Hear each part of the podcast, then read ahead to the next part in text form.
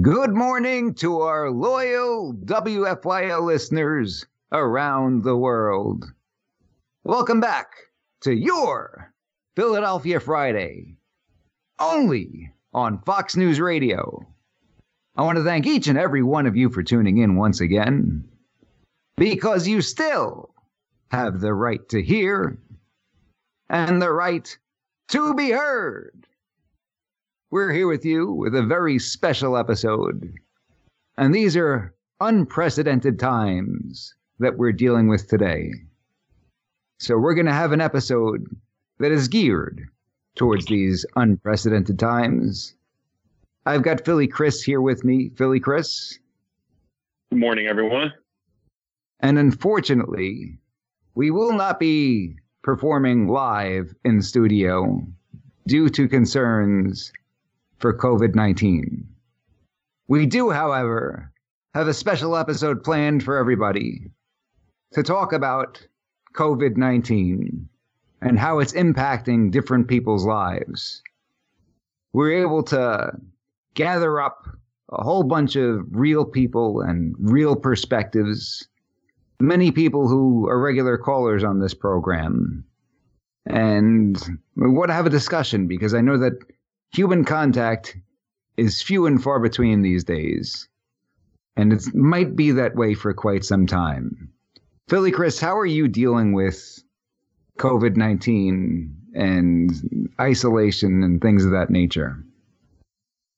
Well, yeah, I think I'm doing pretty well, Mike. You know, it's certainly interesting times uh, for sure. And I'm just trying to really get a handle on the facts of the situation and take in some of the various uh, media outlets and what they're reporting, and also look at my own independent uh, sources. And as you know, yesterday I went out in the community and actually interviewed uh, uh, an individual running one of the home uh, homeless shelters. So just trying to get a grasp on what's going on. I think there's some misinformation out there, but I think also certain facts are revealing themselves uh, about the situation that we're all closely looking at. So just trying to get my head around what's uh, really going on and what we need to be concerned about and what we don't need to be concerned about. So people do need to take take a look at that YouTube video that we put together. Um, and our YouTube channel is called Mike G in the Morning, and there's a video up there, Philly Chris out there talking to the director of one of these homeless shelters in Philadelphia, and there was a line out the door and down the block.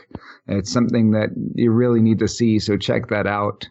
Um, what you talked about different facts that you're seeing. What are you talking about, Chris? Yeah, that's a great question, Mike. And you know, let me allow the me to use that term, you know, a little bit loosely right now, just because I think things are so, you know, still developing, um, as we know. Uh, and uh, but you know, some of the facts that I've looked at regarding the virus itself, um, around the metrics related to it, and how it's affecting the world population, are pretty interesting, I think, to look at. You know, we're seeing various death rates reported in various countries and, um, you know, medical uh, systems being taxed uh, to their limits and sometimes, you know, beyond their limits. And what we're seeing in Italy is, I think, pretty telling of what we may see here. But, um, you know, I, I, watched some of the briefings today. Uh, you know, Trump was on earlier, and then also uh, some of the other the press conferences being held by our local um, governor and other folks here in the city and the different organizations coming Didn't together. something so just happen with the governor? So. Didn't something just happen with the governor? I just I got an email from uh, law.com saying that law firms are not allowed to be open under this new order. Um, courts, as of yesterday, the Supreme Court of Pennsylvania closed the courts until at least April 3rd. And did get a text message from one of our local cigar shops uh, talking about the governor's order to right, right. close yeah, all all non-life sustaining businesses closed as of 8 p.m. Thursday night. This means our cigar shop and all cigar stores will be closed tomorrow until further notice. So uh, that's definitely something different that we're seeing, right? Yeah, that just came in. I just pulled it up. It's been about 54 minutes now. I know you were live streaming a little bit ago, and thanks for continuing to uh, let the public in the area know what's uh, really going on and the thoughts of, of, people in the community. But yeah, about an hour ago, he mentioned that. And, you know, it, it, just seems like the things that are taking place and you know, when I talk about the facts, these are a lot of observations I've made, and we know that, you know, the Philadelphia police uh, publicly announced yesterday that their uh, arrest procedures have been modified significantly. Supposedly, they're still upholding the law, but they basically announced publicly, as you and I both know, Mike, that you know they're not going to be truly detaining people. Uh, and arresting them for certain crimes, which I can't get over that. Crimes. I can't get over that. You know, and I'm a I'm coming yeah. from a, a, perspective of uh, I'm a criminal defense attorney, right? I represent the accused in a lot of cases, and I'm a law-abiding gun owner, or you know, somebody who represents a lot of law-abiding gun owners, and I'm uh, a part of the law-abiding gun owning community. Meaning, generally speaking, these are people who uh, are lean towards the side of personal protection and personal responsibility when it comes to self defense. Totally on board right. with that. But no matter how right. you slice it, that's got to be a ridiculous idea to let everybody know hey, yeah. we're not going to be enforcing right. laws X, Y, and Z. Here's what it has yeah. right here. Um, they're instructed to stop making arrests for the following list of what are considered nonviolent crimes all narcotics offenses, theft from persons, retail theft, theft from auto, burglary, vandalism, all bench warrants, stolen auto, economics crimes such as bad checks, and prostitution. Uh, wow. I, I, did have a law enforcement officer from California who was following the live feed that we were just doing, and he mentioned that as far they have a similar directive that was publicized out that way, and it didn't include burglary if it was an occupied structure, meaning only unoccupied burglary. Because oh. if it's occupied, they consider so that. If you're out but that's also out there. Okay to take all your stuff. It's okay. Right, exactly. Yeah, yeah. As long as you're at town, as long as you're not there, mm-hmm. they can take whatever they want. But he was saying yeah. that there are people out there who know about these directives and sure. somebody was giving him a hard time. He was trying to, he was arresting somebody for some offense, and he had people around him taking videos saying, "Hey, you're going to get in trouble because you're not supposed to be arresting people for this type wow. of crime at this point in time." So we're going to see stuff like that going on. Uh, it's just, yeah, like I said, yeah, it just doesn't make sense. Like, why would you announce it? I can understand, Mike, honestly, if they really need to, you know, get the resources into meetings. I'm sure the police and fire departments and you know medical teams are in meetings right now that are very important and i'm glad they're doing those things and if you're going to curtail those activities like just why would you even announce it it just seems like it's opening up uh, a can of worms if you will you know living in the philadelphia area it just doesn't seem like a good idea I mean, you would agree, right? Doesn't seem a good idea. what kind of dope Seems thinks like that's a, good idea? idea? Right?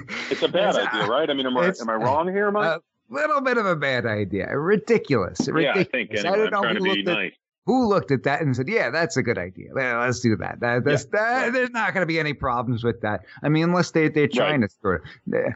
Did you hear that? Uh, didn't you say you heard something about they were releasing prisoners at this point in time?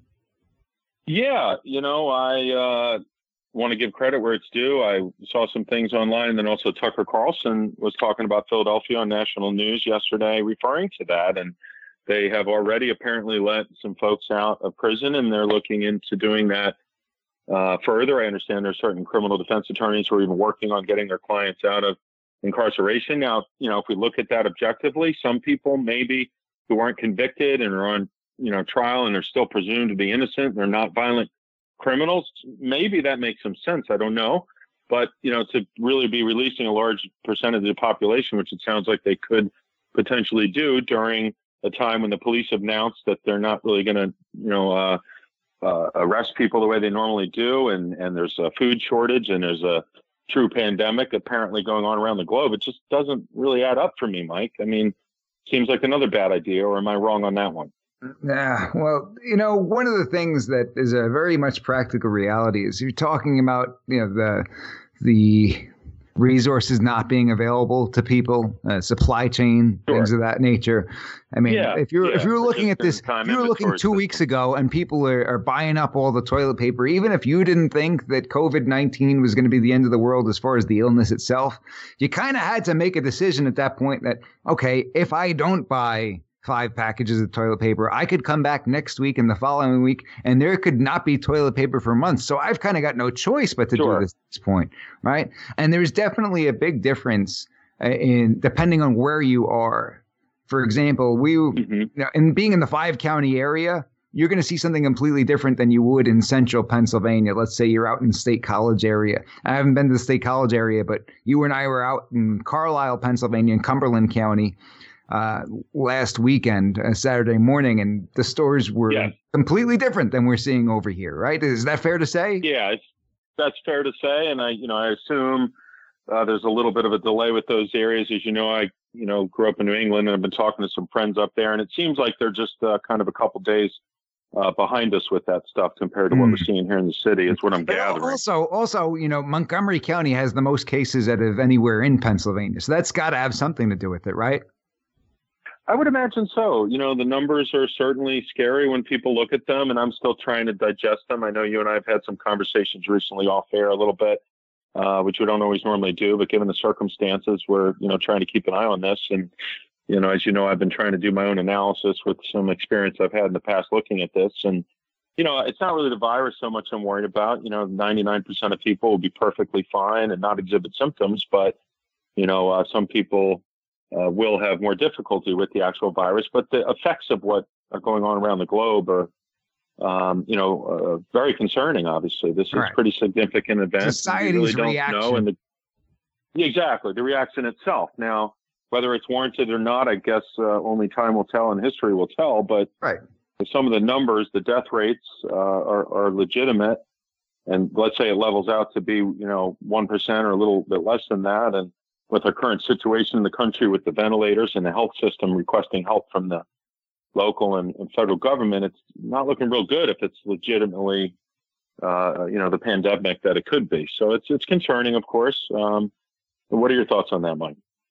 Uh, you know, one thing that I'm seeing practically uh, I, I, cannot claim to be some kind of an expert on all this, and I can't say I have all the answers. Anybody who says they does is probably just talking out of their behind, to be honest with you, sure. because this is, yeah, something that we've never seen before, and this is something you know specifically it's something that we've we've never seen before, and certainly with the way society is right now.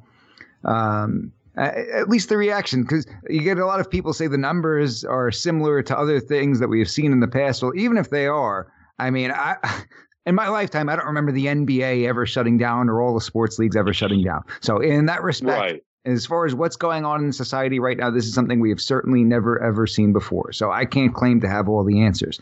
I will tell you that what I am seeing practically on a daily basis is the impact it's having on the law abiding gun owning community.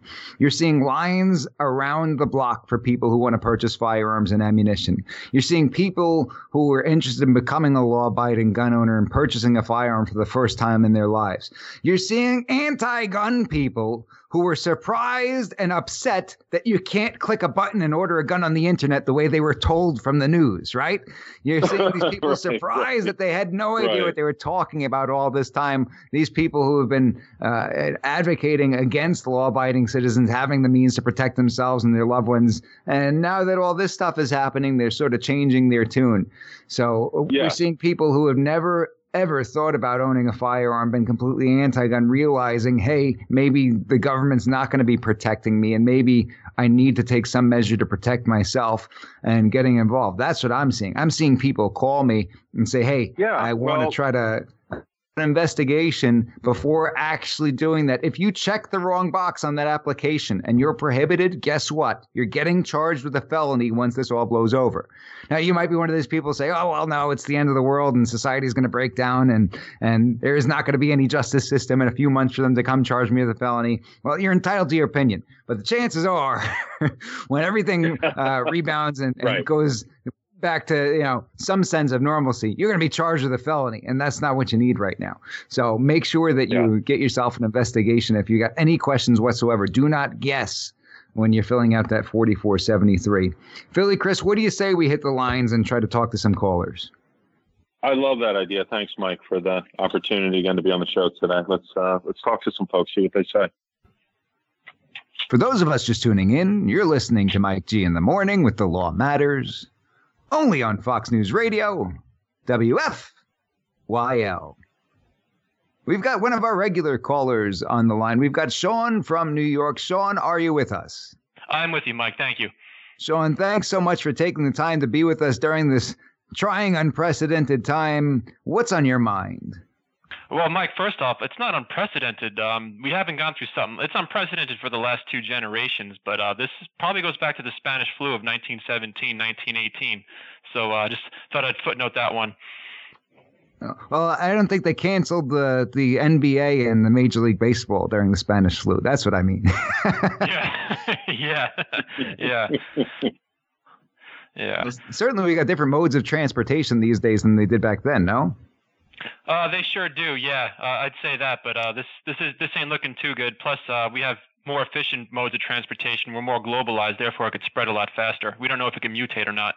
And also, we're hearing about it 25 hours a day from the media these, these days, right? If people are on the computer and we've got these 24 hour news cycles, that's certainly unprecedented, isn't it? Absolutely, it sure is.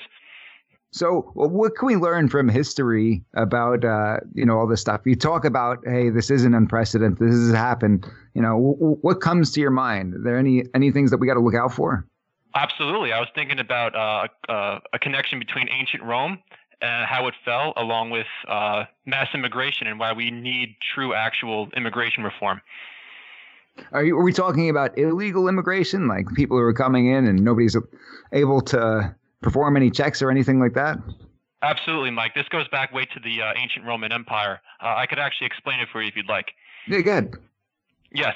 So uh, ancient Rome, uh, partly at least, partly or at least, uh, fell due to infectious diseases, and it may have very, uh, very well been the result of illegal immigrants.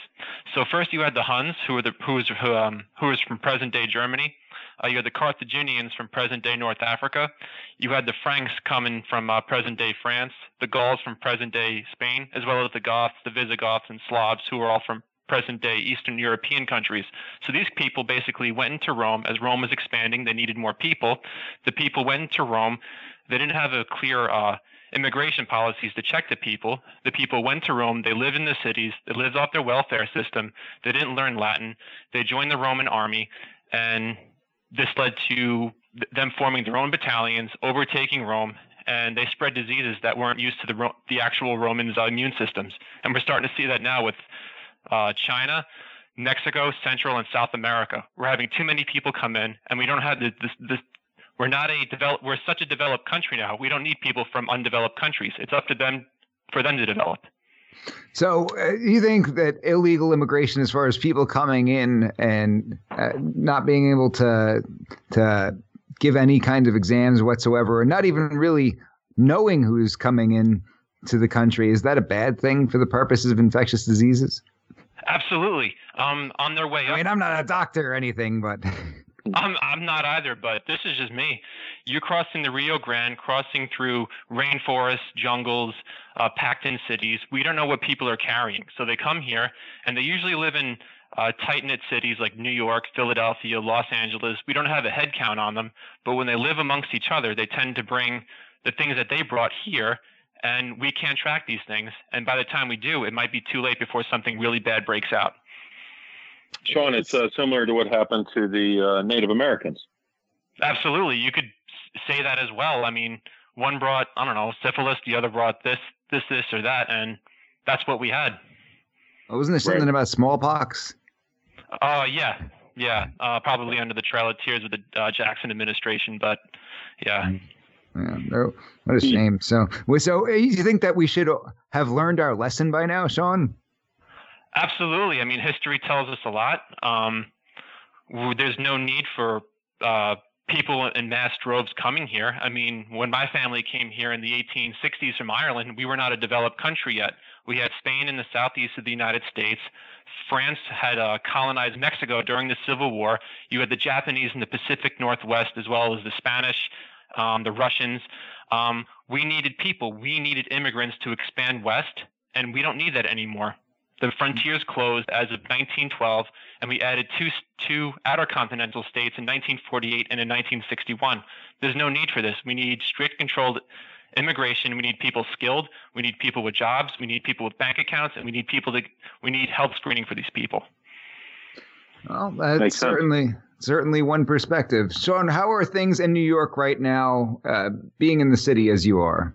Um, Mike, uh, what I do have to tell you is I'm trying to be self uh, self sufficient as possible. uh, cooking, um, packing things away. I'm cooking things in tomato sauce. I'm making broth out of uh, chicken carcasses and vegetable scraps. That'll last me a while. Um, when I'm down to, uh, I don't know, a bottle of soap or shampoo, I just dilute it a little bit with water to keep it going, and uh, just trying to stay, trying to stay self-sufficient and calm. Hmm. Are the stores extremely bare out there? Uh, from what I heard, they're pretty busy, but I haven't gone in quite a few days. Just uh, stocked up. Um, How long you been on lockdown? Uh, myself, I would say for about the last four or five days. Hmm.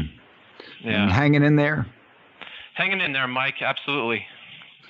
Well, Sean, thanks for calling in and th- thanks for your perspective. A little bit of a history on this. I know that people are going to say, you know, Sean, for you to say that uh, to reform immigration in that manner and to say that people have to have something to offer and we should start to restrict immigration, you know what their response is going to be on the left, right? They're going to say, you're a racist person and that's why you're saying that. What would your response be to somebody who says something like that? Learn history. well, I, I, guess that's There's one a way to put in that, it. isn't there, Sean? Yeah. Yeah. Oh, Sean, thank you so much for joining us. Uh, we, we, pray that you and your family are all safe and that uh, we get through this together as Americans. Thank you, uh, Mike. You, your family, and the country in my prayers as well. Thanks. For those of us just tuning in, you're listening to Mike G in the morning with The Law Matters, only on Fox News Radio, WFYL. We've got another regular on the line with us who actually joined us in studio for one of the roundtables. We've got Dan from New Jersey. Dan, are you with us? Yes, Mike. How you doing? Uh, thank you for joining us, Dan. You know, we've got uh, an interesting situation going on here. Uh, how are you holding up over there in New Jersey? Uh, I mean, I'm holding up. I mean, it's it's it's kind of kind of crazy that you know you're driving around and there's nothing open. It's it's very eerie, you know, to see, you know, just how you know how dead everything is out there. Um, you know, I had a hell of a time trying to find ammo. I'll tell you that. Mm-hmm. Uh, yeah, ammunition, as we're seeing all over the country. We're seeing that all over the country. Yeah. Yep. So, I mean, people yeah, are, you know, people are getting scared, and rightfully so. So they want to be able to protect themselves. You know. Yeah. Uh, well, you know, unfortunately, uh, wish that more people would have realized that earlier on, right? Instead of making this last minute decision. Yeah, I mean, you know, hindsight's twenty twenty, right? that, that's true. But, that's true. Yeah. But this is something that we often talk about in, in our law abiding gun owning community. So, uh, and you know, I think we, we're all welcoming to new members of the law abiding gun owning community. That's something I've always noticed about gun owners is that it's more of a it's kind of a the more the merrier attitude. Say that's fair to say. Right. Yeah, I think so. What we're finding though now here in New Jersey is that you know um, there are people who are now getting nervous and who never probably thought they needed to own a firearm, had a reason to. Maybe they weren't gun people, but now they're getting nervous and they go into gun stores and they're trying to buy guns and they realize you know they're being told that hey, you know yeah, well, you got you got a three four months, month right? permitting process. Yeah, you know, mm, you need right. you need a firearms ID card. You need a, you know a pistol purchase permit if you want a handgun. And this stuff is not something that you know. It's un, un, un, unfortunately unlike what CNN would have people believe. You don't just walk into a gun store and you know walk out with a shopping cart full of full of firearms. You know, so um, but yeah, you know, not not only that, you know, we're we're we're dealing. I'm hearing that you know certain towns in New Jersey are trying to shut down their permitting system. Um, mm. I was just in the gun store earlier, and I was you know I was told that it, you know, it might be a statewide shutdown at any moment, wow. you know, any day now. Wow, when people may need to protect themselves the most. Yeah. Yeah, of course. Well, that's uh, you know, it, it you know, Uh, it's it's when people want to protect themselves the most is when the you know the anti-gunners will use that you know as their advan- you know to their advantage to you know to try to you know limit or, or, prohibit you know people from owning firearms to you know to protect themselves in you know in time of crisis. Sure. Now, Dan, you work in the church. Is this impacting the church?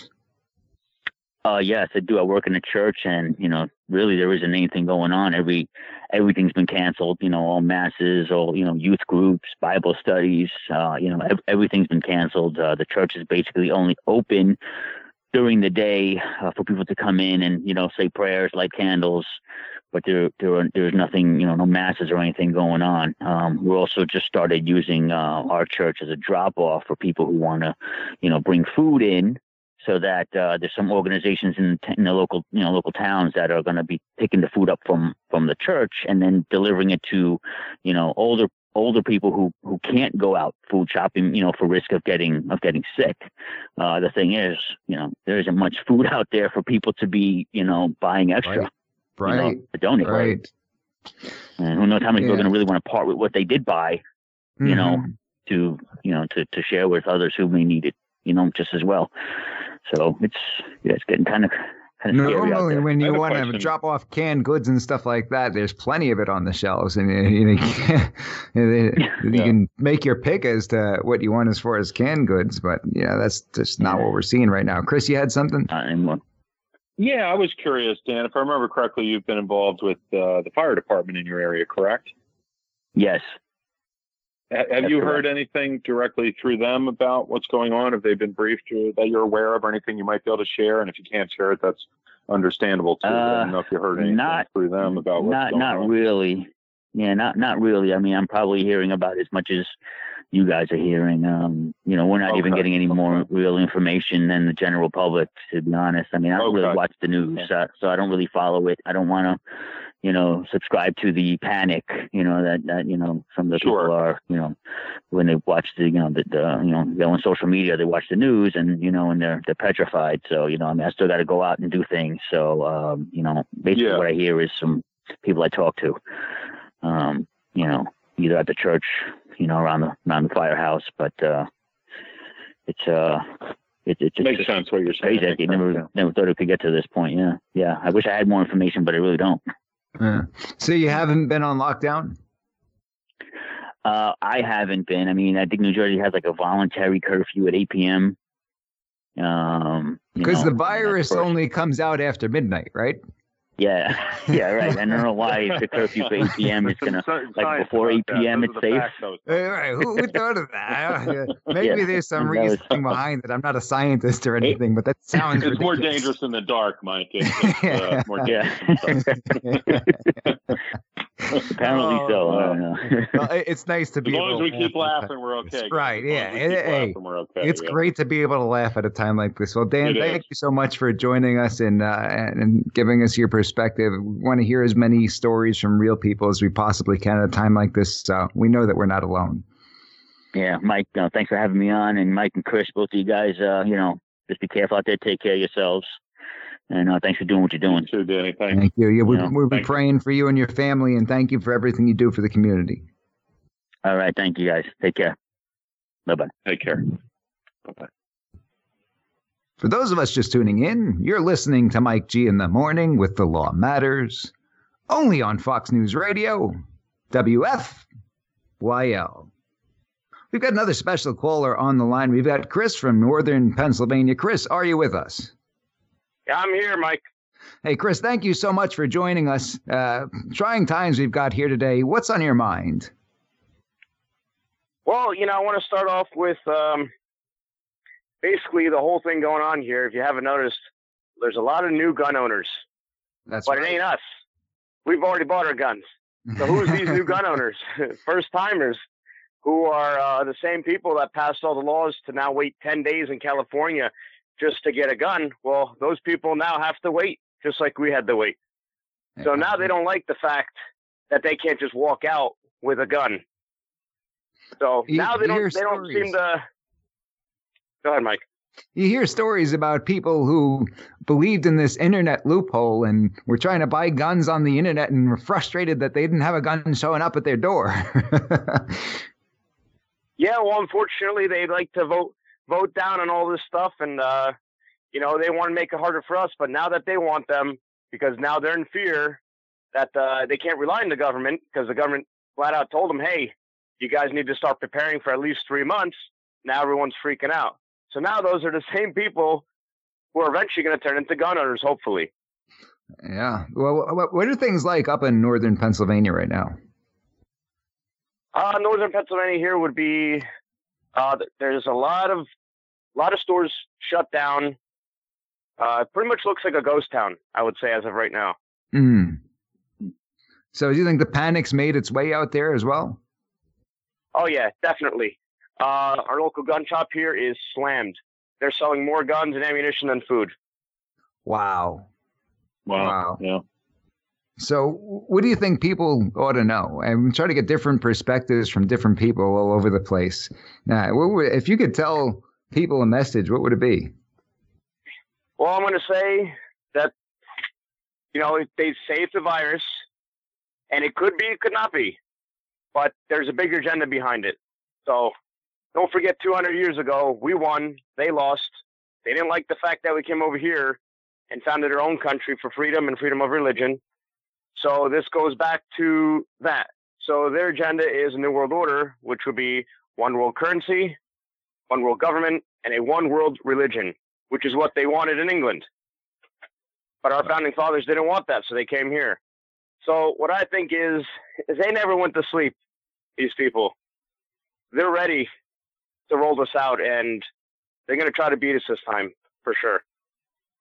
So And uh, people, there's, go ahead. they- people need to pay attention out there. Um, you know, I've heard all kinds of uh, people saying that this would be a, a perfect opportunity for the government to gain more control.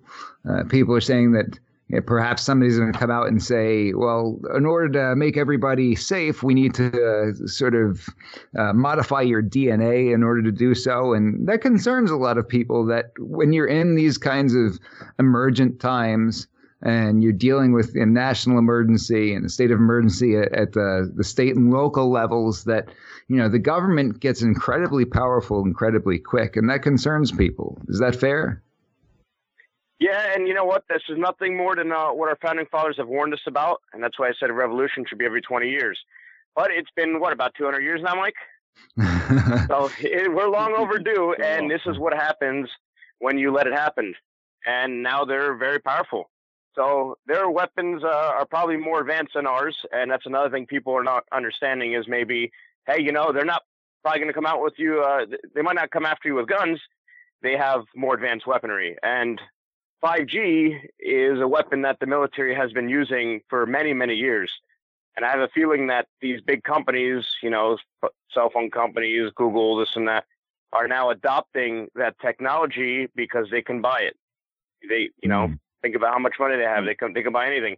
So I think that these these bigger companies are so wealthy and so powerful that they also fear that maybe one day we'll wake up and they just want absolute control. So Mhm. they're going to use it against us to to control us. Uh, 5G has been used as a uh, crowd control weapon from the military, and it's been very successful. Uh, basically, the sensations you'll have is depending on how much power they, they want to put out with this, because basically uh, RF frequency, but it's at uh, I think 30 gigahertz, which is equivalent to basically the magnetron in a microwave. So it, it the, the wavelength is very tight. So it, it that's what makes it dangerous. Uh, 5G towers are are going to be put every 500 feet apart from each other. Unlike 4G, you can have a tower that covers a huge area. Well, 5G doesn't doesn't work that well uh, unless they're each transmitter has to be 500 feet apart because they're such small wavelengths. But that's what makes them dangerous. They're going to be around. Yes, and they're going to be around every corner of wherever you look, every office building, you name it, those kind of areas, uh, shopping plazas, stuff like that. There's there's going to be tons of them in, in those areas. Uh, that's what makes it dangerous. And uh, there are videos on YouTube you can you can watch for. Um, there's a there's actually a guy who works for these companies and puts these towers up, and uh, I think he was one of the first ones to come out with a video, and you know it's it's pretty scary stuff. But uh, people Hmm. would rather have lightning fast uh, cell uh, you know cell phone speed, you know internet speed, than you know the health of you know them and the next generation, which is coming up. You know the, Wow. the side effects are really bad as far as uh, you know. Let's say you're a, a woman that's pregnant, you have major side effects on the baby and how the baby develops. Uh, there's definitely uh, a, situation in this country, and it has been for quite some time, that our priorities are, are way screwed up. There's no two ways about it. We've got a problem with priorities in this country. Uh, but uh, sounds it sounds to me like you think the outco- outlook is pretty bleak, Chris. Is there any possibility for anything positive to come out on the other side? You know what? there, there, there, there could be a positive thing that comes out in it.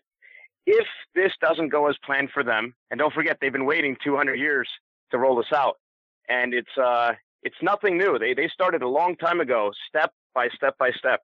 It's like the theory of the pot and the boiling water, right? If you have a pot of boiling water and you drop a frog in it, what what's the frog going to do? He's going to jump right out, right? Right. right. Now, if you put right. that frog in cold water on a pot on a stove and you slowly slowly crank up the heat, little by little, he's not going to notice. He's just going to sit there and boil. Right. He won't jump out. So just think of it as that theory. Time is their friend, and that's what they use to their advantage to get to this point. But I thought While you had a possible positive outcome. I thought you had a possible positive outcome for us. yeah, you know, the, the, positive outcome is if it if it doesn't go as planned, and you know, with God, you know, we have to have faith too. I I also think this could be a uh, a test from God. You know, maybe God's testing to see if humanity is going to stick together. You know what I mean? Yeah. You know, are we going to divide mm-hmm. or are we going to stick together? You know, like our founding fathers would want us to do, right? United we stand. So, Great question. As, as the human race, we got to stick together.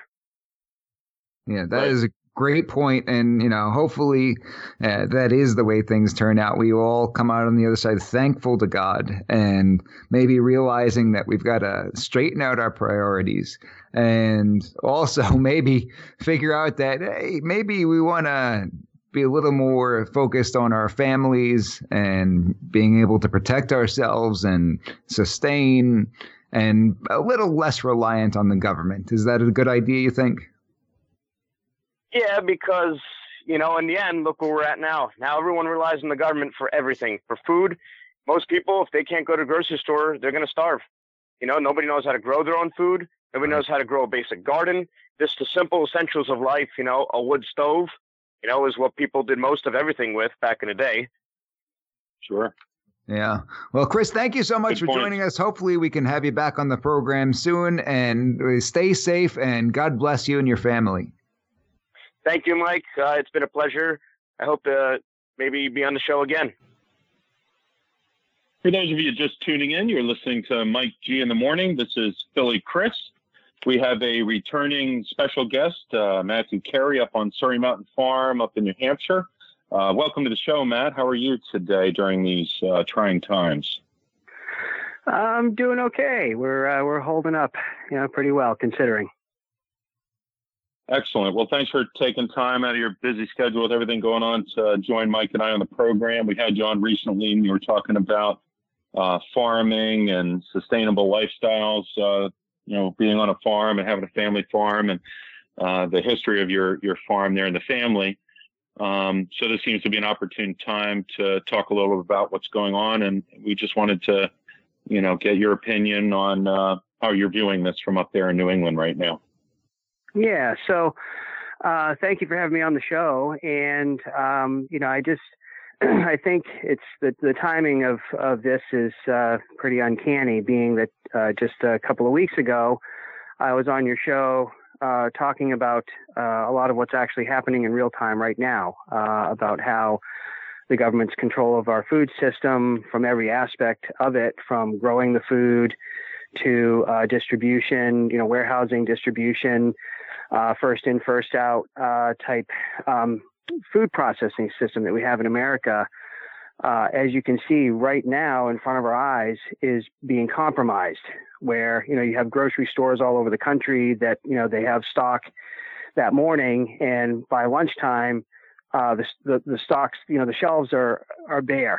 And when right, I say bare, right. I'm talking about you know canned goods, dried good, dried beans, rice, peanut butter, jelly, uh, flour, sugar, the essentials, which means that you know everyone in America right now is scrambling for those items. When they when they become available, they're immediately gone. So once sure. the stock, and I don't think that those products are being manufactured. I think that they're being warehoused right now, and we're depleting the warehouses faster than the stuff is being grown or processed. So, like I was saying before about you control the food and you control the people, you can see that uh, that's happening right before our eyes. There are going to be a lot of people yeah. in this country that are not prepared, that don't live on a farm, that don't have access to a farm if they live in large city communities, um, and it's going to start getting real pretty quick with when you have starving people. And uh,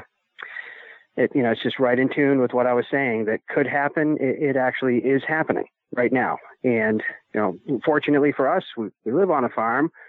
We're going to be okay. We, you know, have our own food. We're going. We're just starting to grow food inside right now as seeds, and uh, you know, here in the next month or so, we're going to be planting outside and we're we're right at the beginning of our growing season. And uh, if we do it right, we'll be able to have a, a, growing season and then harvest, and then we'll be able to save and can and preserve a lot of the food that we grow.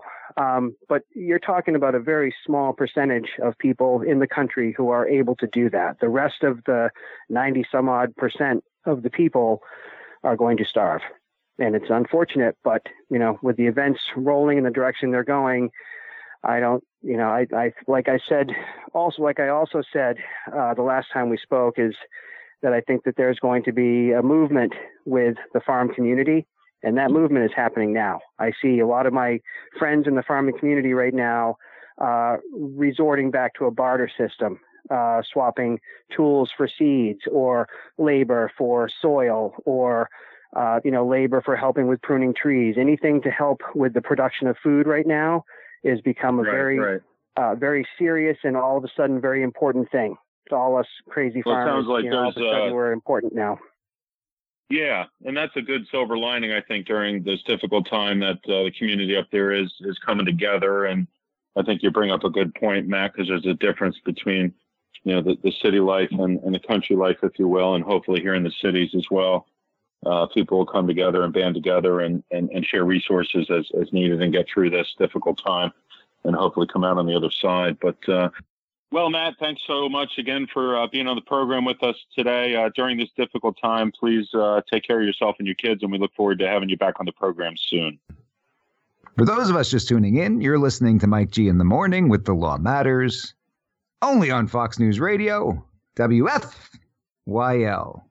We've got a very special caller on the line with us. We've got Constable Steve out in Harrisburg. Constable Steve, are you with us? I'm with you. Hey, thank you so Glad much for. here. Well, thank you so much for joining us. We appreciate it. Constable Steve, what's the outlook like out in Harrisburg right now? You know, stores are are busy. Um, you know, people are definitely um, paying attention to what's going on, and um, we do have um, even some of the gun shops have closed. Wow. um, following the order, which was a little surprise to me because I would think that uh, they would have stayed open. Um, but yeah, people are very, um, you know, there's a mixture of feelings though, because I've talked to a number of people, um, even in some of the grocery stores, Costco. Um, first time I've ever seen, um, you know, some of the shortages and allergies there. Um, but some people are really taking it very laissez-faire. They're just like, uh, you know, I don't really know in comparison to the flu. I hear that argument a lot. So Mm. we're in the beginning stage now. We don't know where it's going to go. Right. What measures have you taken, Steve? Me, um, mask, gloves, uh, additional food. Um, you know, I have a, a, a grandparent that I take care of, so she's in the most concerned uh, category. Mm. Uh, so I started wearing a mask around her, and um, you know, my my thing is not to panic, but to be prudent in one's actions. Um, that's that's pretty much what I've been doing. Yeah, being prepared is not necessarily being panicked or paranoid, right? Correct. Correct. Um, I don't see a lot of people though stocking up on alarm systems. Um, you know, you never know where things are going to go, but it wouldn't be a bad thing to consider getting one at this time. You know, Philly Chris, Certainly weren't you saying right that now. Philly Chris, weren't you saying that getting lighting is probably a good idea right now? Yeah, you know, it's interesting you bring that up, Mike. I mean, uh, as you know, we've been talking about this for a few weeks, and I'd rather be prepared for the worst and hope for the best. So I personally did go out and get a, a few additional uh, powerful lights for the yard, uh, just in case, you know, for nighttime, mm-hmm. to kind of get an eye. And um, I think you're right about the alarm systems. You know, I, I hope this doesn't go south, but the way things are going this direction, you know, um, it's a real possibility, I suppose. So better to be prepared with those types of things. So I think that was a really good uh, tip for the listeners that you just provided with alarms. Yeah, uh, very profound. Certainly nothing. That's something that I haven't heard from anybody anywhere. So very, very good yeah. point. Uh, when you went out to Costco, Constable Steve, was there still things in the store? Did they still have things on the shelves? I know you said there were some shortages that you've never seen, but were were there some things, just not others? Yeah, all the organic chicken was gone. I was first huh. time I, uh, they they placed they put some other things in place. Um, the um, couldn't find any corn. I mean, surprisingly, there's one thing I you know I could not find that I was personally looking for. Uh, corn of any type was just gone. Hmm. Um, were you in uniform when you were shopping? No, no. No. I, okay. I, I, I refrained from doing that. Um, so no, I didn't. I didn't go in uniform. Um, okay. Certainly, um, uh, I've had a number of calls from people, uh, friends of mine, who are looking to get concealed carry permits uh, hmm. now. Sure. And um, so, but that, that that's kind of a a follow up to the leads. You know, I've, I've prompted most people that I I know to you know take advantage of the Second Amendment rights and get prepared. So these things have kind of sparked uh, um, a renewed interest. Hopefully, so. Hopefully, if we, this thing all uh, straightens out and we come out of it all right, then at the very least, that people will value their Second Amendment rights a different way than they had in the past. Is that fair to say? Mm-hmm. I definitely agree with that. Um, I I I think there needs to be some talk about that. That's one thing that's missing on the news. I don't hear much about that. I, I do know that Walmart um, from different places has um, stopped selling ammo altogether, um, which is surprising. Um, even a, a, friend of mine in uh, Tupelo, Mississippi, he said, you know, they're somewhat rural where he's at. He said they're not selling any ammo there. Wow. And I went, I went into a gun store here uh, in Philadelphia mm-hmm. earlier in the week, and uh, they had stopped already, and there was a line out the door at several of the shops here. So it is really interesting to see that happening throughout the country. Yeah, I saw I saw a picture today of Delaware Valley Sports Center in Philadelphia, over by uh, Red Lion. I don't know if you guys are familiar, but the line was not only out the door; it was out the parking lot and down the block. It's one of the most wow. It's, it's uh, I've never seen anything like it. But you know, hopefully in, in, the future, people will be more prepared and and understand the value of our Second Amendment. Constable Steve, thanks so much for joining us. You really gave us a perspective that we haven't heard from anybody anywhere so far. So thank you. We appreciate that. You're welcome. Thank you, Constable. Stay safe. Thanks for having me. Yeah, you too.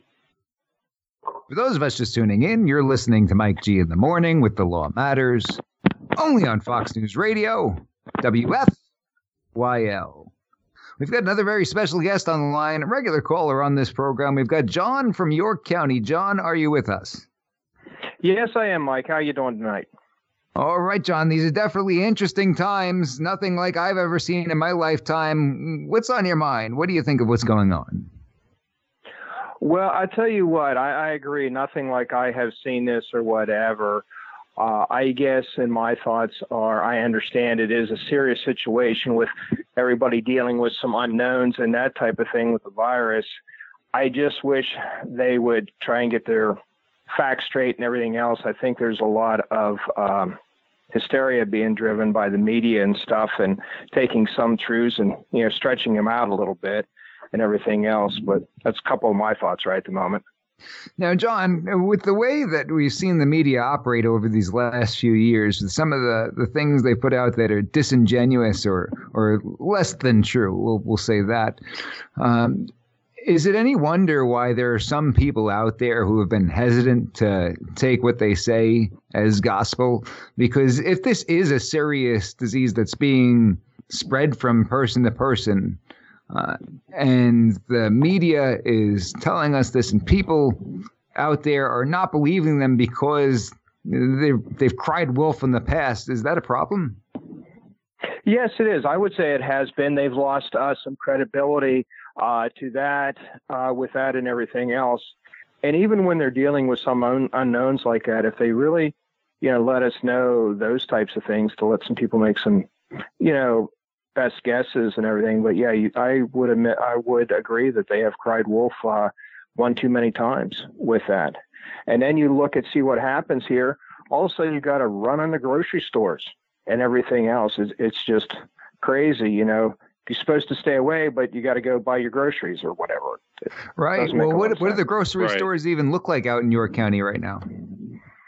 Uh, they come and, and go uh, like everybody else. Uh, what I have seen, there are no um, like you uh, wipes, uh, you know, like Clorox wipes, that type of thing. No sanitizers for hand sanitizers and everything else. But on the other hand, yeah, you see people running around and everybody's stocking up on toilet paper and all this other, you know, crazy things. And for instance, I was in a store this morning. There was, uh, well, I, yesterday I was in the store. There was no milk. Today there's milk, and there was no bread this morning. But this afternoon there was bread. It's just, you know, stuff is coming in. It's just that uh, it's just taking some time, and the people just running around in panic mode, uh, in hoarding and that type of thing. It's quite, wor you know, usually you only see this in a, you know, when they're threatening snow and everybody needs bread and milk but it's right. a lot worse today. Yeah, it seems it seems a lot similar the way people are reacting, but you know, I I think part of the problem is that even if you don't think that the virus is the end of the world or that it's going to kill everybody, you got to be concerned about whether this stuff's going to be there. You say, you know, mentioned that there are certain things that just aren't on the shelves, and if two weeks ago you saw the writing on the wall about this stuff not being there, you kind of had no choice but to buy a bunch of it, right? Well, well, that is true. But then when you turn around and look at some things like milk, how long can you hoard gallons of milk? It has yeah, a shelf life, you know, compared to something like toilet paper or whatever. Uh, to I did it once for six months, but it was a bad idea. Yeah. Sorry, yeah, just had to throw a little humor in but, there. Yeah. Well, that's it. And then they then they turn around and they say, you know, the governor has come out and said we're closing these businesses down. What's non-essential? How are they determining right. what is essential, what is non-essential? And then you sit around, they give you no notice on what they want to do. So I'm sorry. I said beer distributors are still open, so that's apparently essential. No. Well, I guess so too. Yeah, it is. but yeah, they're uh, leaving those open in yeah. Pennsylvania. Yeah. Wow, but the cigars yeah. are not. I don't know, John. Have you heard that the cigar shops are all closing down? I got a bunch of messages about this. Yeah, uh, from what I understand, the tobacco industry is one of the ones that's going to have to shut down and everything to that effect. So, oh, well, good thing I ordered 200 last week. yeah, there you go, Mike. That, that's good with that. I should have crossed that off the but, list earlier, Mike. Yeah. Right. Right. But again, I, I guess if if the government would, you know, and, and say that, you know, give us a little bit more information, let some people make uh, some decisions, uh, that type of thing, and what they want to do. Uh, they talk about the spread, and again, I'm no expert, I'm no medical person, whatever, but I would have expected, since they have now just started all the testing, that the, it's perfectly understandable that the counts are going to go up versus last week when nobody was doing any testing here in Pennsylvania, or to the best of my knowledge, unless it's an emergency test or something. Right. It may not sure. be such a dramatic increase in the amount of people who have the thing. It's just that the amount of people we know have the thing, given they got tested, right? right? They're able to measure it now. Yeah. Well, yeah, that that's right. And you can't judge anything unless you can measure it, uh, as they talk about. Right. And I watched the uh, press conferences today. It looks like there's still a multi-day delay on the results anyway. So, um, you know, it's not exactly yes, real-time information.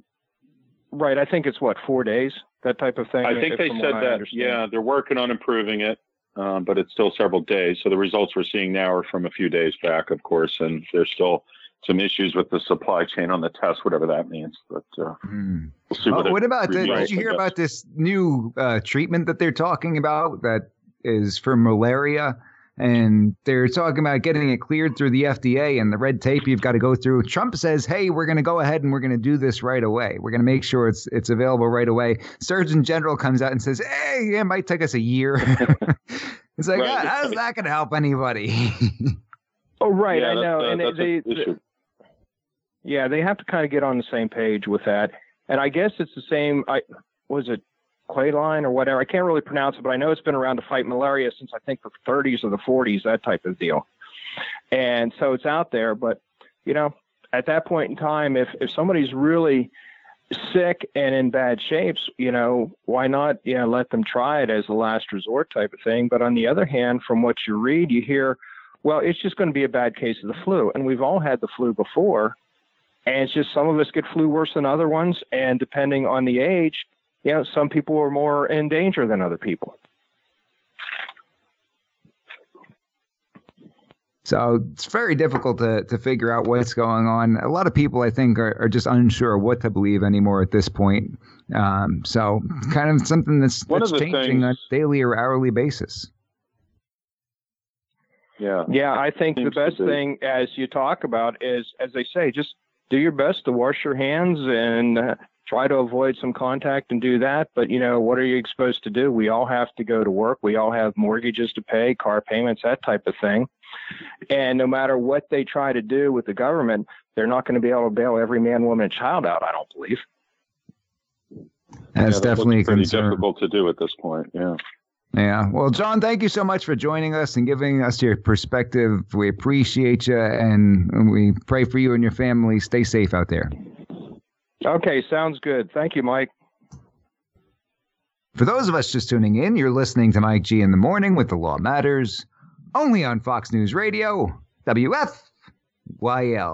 We've got time for one more caller, and what do you know? Who better than Tony from New York? Tony, are you with us? Yes, gentlemen, I am with you. Tony, are you surviving out there in New York? What's going on? I'm locked in my bathroom right now. I'm up Oh. to my neck in water and toilet paper. I was going to say that's too much information, Tony. You don't have to share quite that much.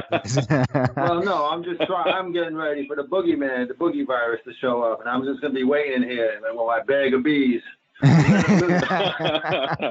well, a bag of bees would Sounds like you're certainly safe. be that would be handy uh, this at this time. But uh, what are the stores like out in, in New York right now? We spoke to another caller from New York earlier today. Uh, what's it looking like out there? Well, let's put it this way. Uh, it's not that bad today, but about two, three days ago, was like I saw this old guy wrestling with an old lady over rolled toilet paper. He's getting his ass whooped. And then I looked up in the mirror and I saw it was me. Oh, and he was you. oh, That's how you got all that toilet off paper there. Oh, I got a nice mouthful of varicose veins, though. That helped. Anyway, uh, it, it's calmed down, but I haven't been out. You know, it's for me. You know, you know, five by three, safe space. Uh, I'm used to it. The bread and water diet.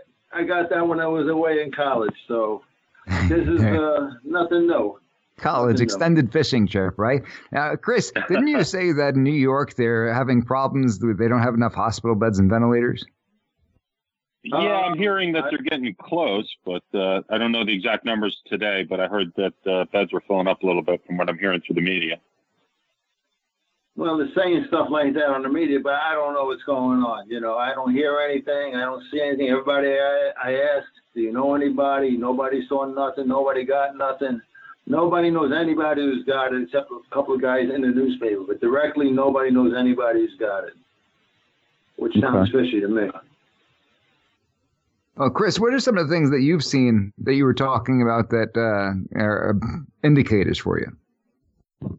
Yeah, well, some of the things I did jot down when I was watching some of the uh, conferences today, you know, when Trump was on and he was meeting with the other officials, it, it does seem like there's some issues with the supply chain, you know, regarding the uh, face masks. You know, they're trying to ramp up production um, on those so that they can protect the health workers.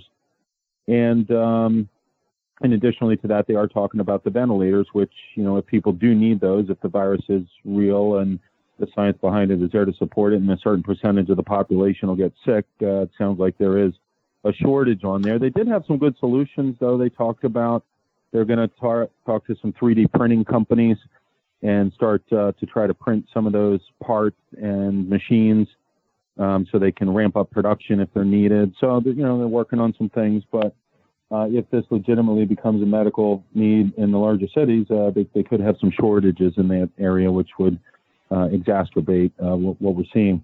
Uh, and what Sounds like Tony's not world. buying it, though. Sounds like Tony's not no, buying maybe it. Maybe he's right. I don't know. I'm not sure who's right at this point. You know, it's, no, that all sure. sounds good and fine, but I don't think that's what's happening out here.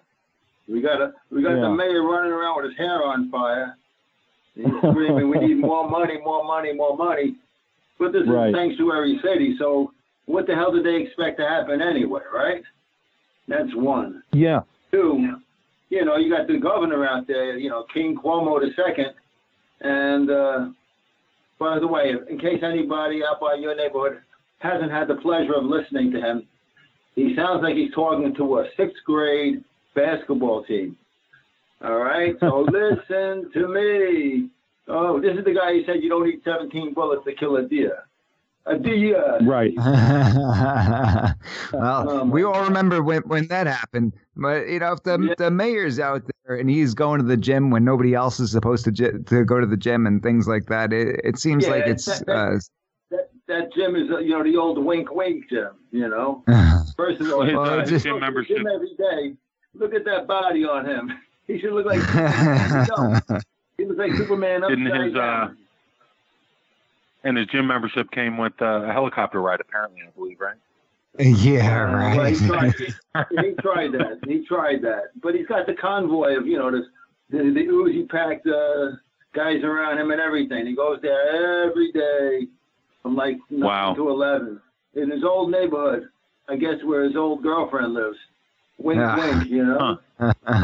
he, goes, he doesn't doing any he don't look like he's doing any exercise other than lifting a joint to his mouth every other minute, you know. So, well, yeah, Tony, here I just found a, a, stat over here. It says 5,200, well, almost 5,300, 5,298 people have contracted the virus in New York. 32 have died so far, and that's all of New York, not just New York City.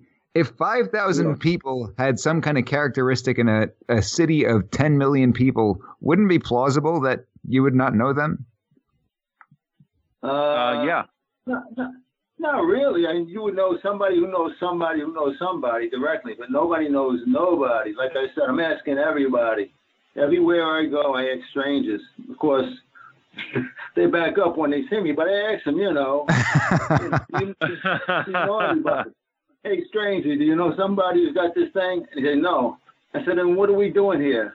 I don't know. You know, it's it's it's uh, you know, it, I don't know me, but I'm kind of thinking, you know, in a way it could be, uh, you know, a, a trial run of a lockdown. You never know. Uh, you just sure. never know yeah, these people. Well, you know, I, outside I real possibility. I believe, I, yeah, I believe the president, but I don't believe anybody else. Yeah. Yeah, well, it's very difficult. Well, Tony, thanks for a fresh perspective on things. Uh, kind of that New York uh, sort of skepticism. We, but we hope that you do stay safe, and we hope that we make it out of this okay. We'll be praying for you and your family. You got it. Nice talking to Good you talking guys. to you, Tony. If I, and if I survive this wave of the plague, I'll talk to you next week. Okay. all right. Uh, Save us well, some toilet paper.